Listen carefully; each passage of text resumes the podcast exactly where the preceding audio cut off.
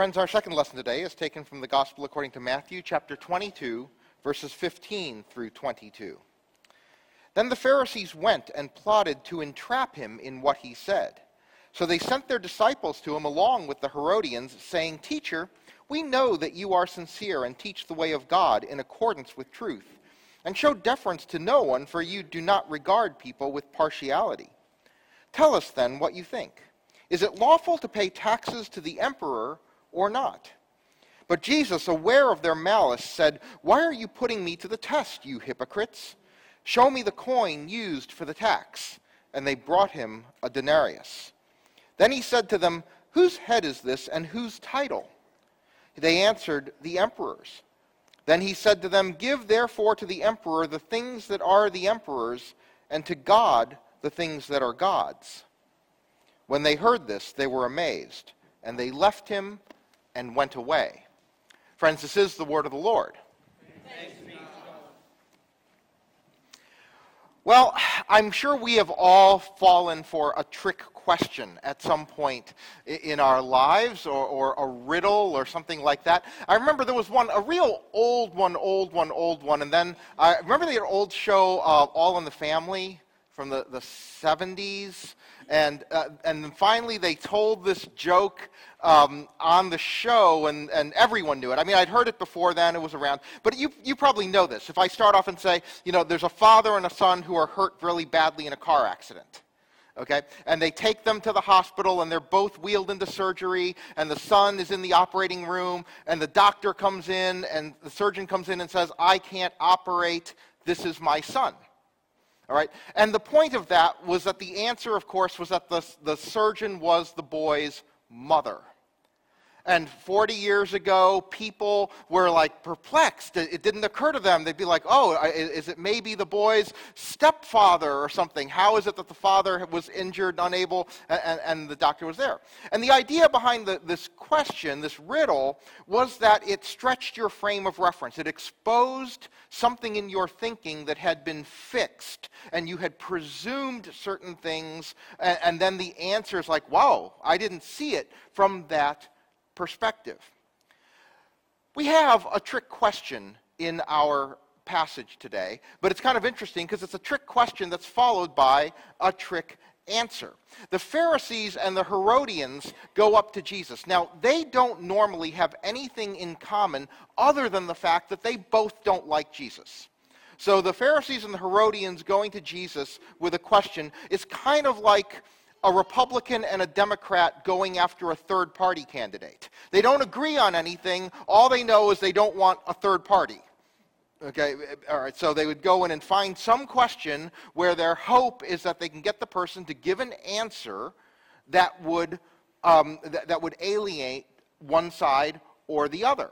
The problem is that when they come into it, they come into it with this very narrow frame of mind, a very narrow point of view, and so they think they have Jesus trapped. They think they have him trapped with this question. So, Jesus, what do you think? Is it lawful to pay taxes to the emperor or not? See, they, they, as far as they're concerned, there's only two positions here. And by the way, the two groups have each of these positions. One of them is yes, you should give your money to the emperor. This is the law. These are taxes. You have to pay them. And the other is the Romans are terrible people. They are oppressing us. They're making it very hard for us. And so they, they, are, they are awful, and you should not be giving them your money if you can avoid it. And so they ask him this, this question because they presume that Jesus has to give one answer or the other, yes or no. And the one answer will get him hated by the Jewish people for endorsing the support of Rome.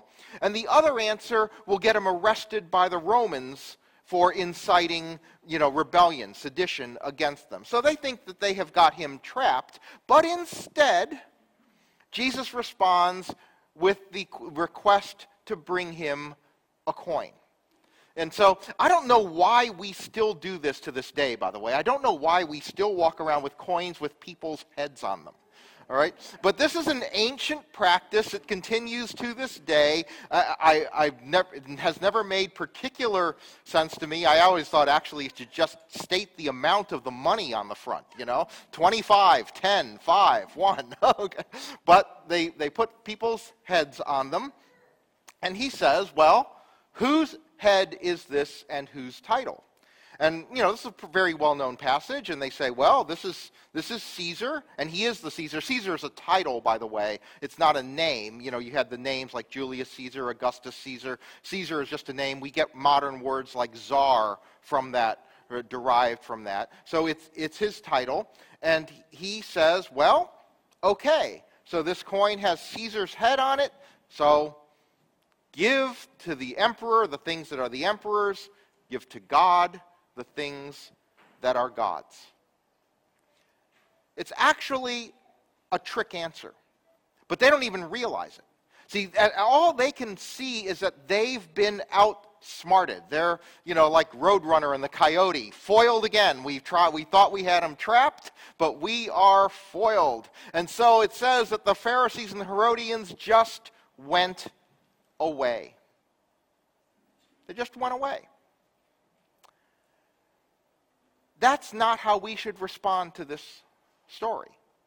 See, if all we do is just hear this and go, good answer, Jesus, good answer, clever, you escaped their trap, we miss a very important point to this, which is we need to actually think about the question what belongs to God and what belongs to Caesar?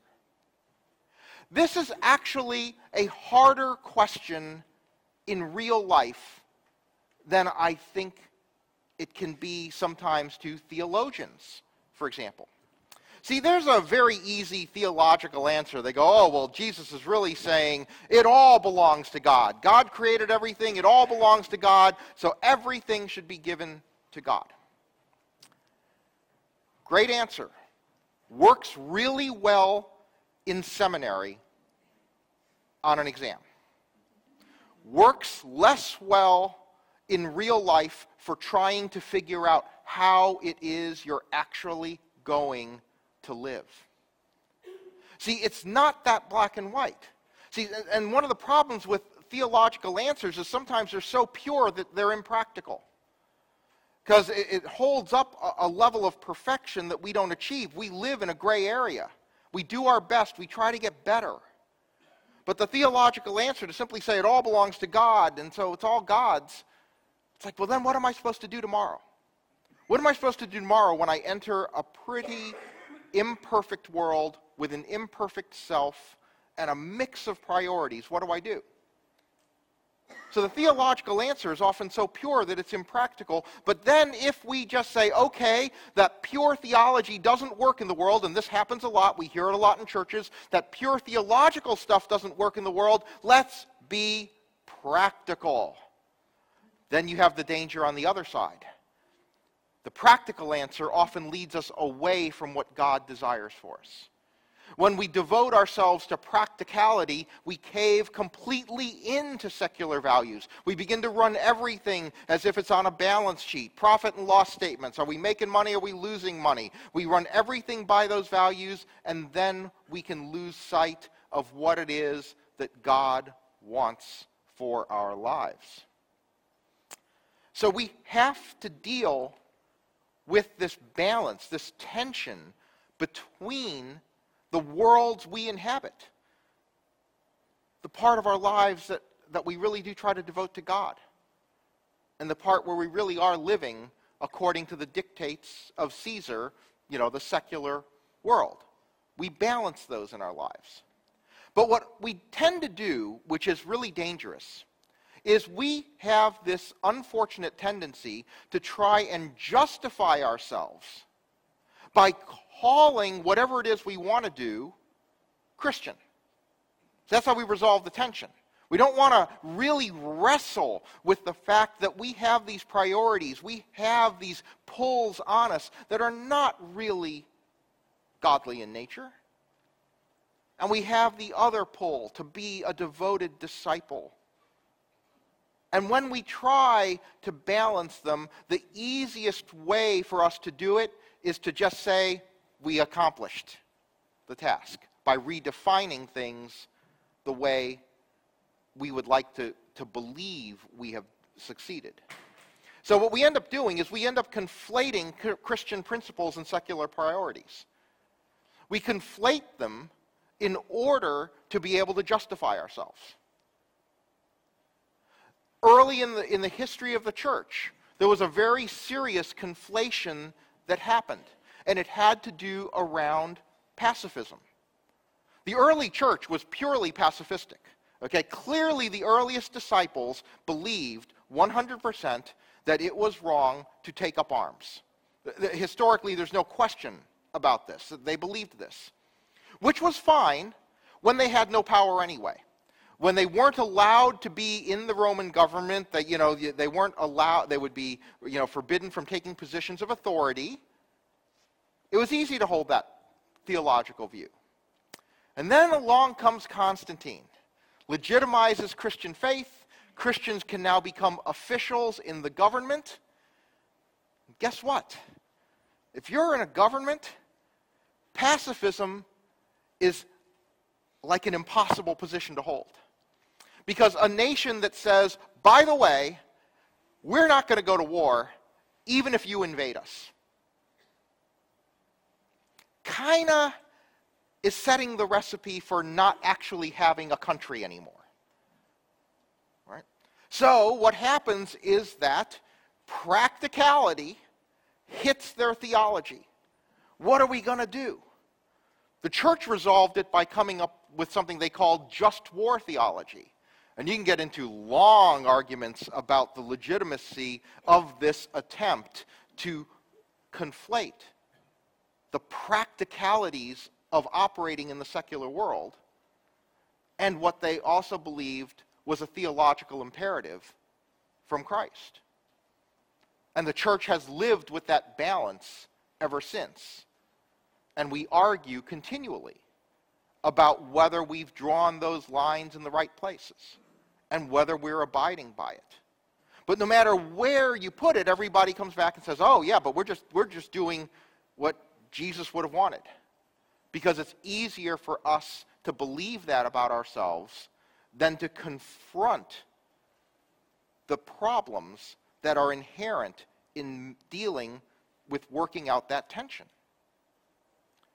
See, what we would rather do is remake God in our image. We would rather say that God wants everything we want. There's a great quote from Anne Lamott. I'm sure I've used it before. She's a great author, but I, I love this quote of hers. She said, You can be certain that you have remade God in your image when you believe that God hates all the same people you do. See, because it's easy for us to do that. It's easy for us to take our prejudices, our inclinations, and, and go hunting through the scriptures to find the verse that will back it up. And it's there. If I don't feel like being particularly generous, I can hunt through the scriptures and I'll find the character who does something that isn't very generous, and I'll say, See, look at this. Justifies it. Pretty much whatever I want to do, I can go through the scriptures because there's a lot of stories, and I'll find something to justify what I would like to justify. Instead of wrestling with what it means to move through life trying to hold these things in tension, hold these things in a balance that God would like to see.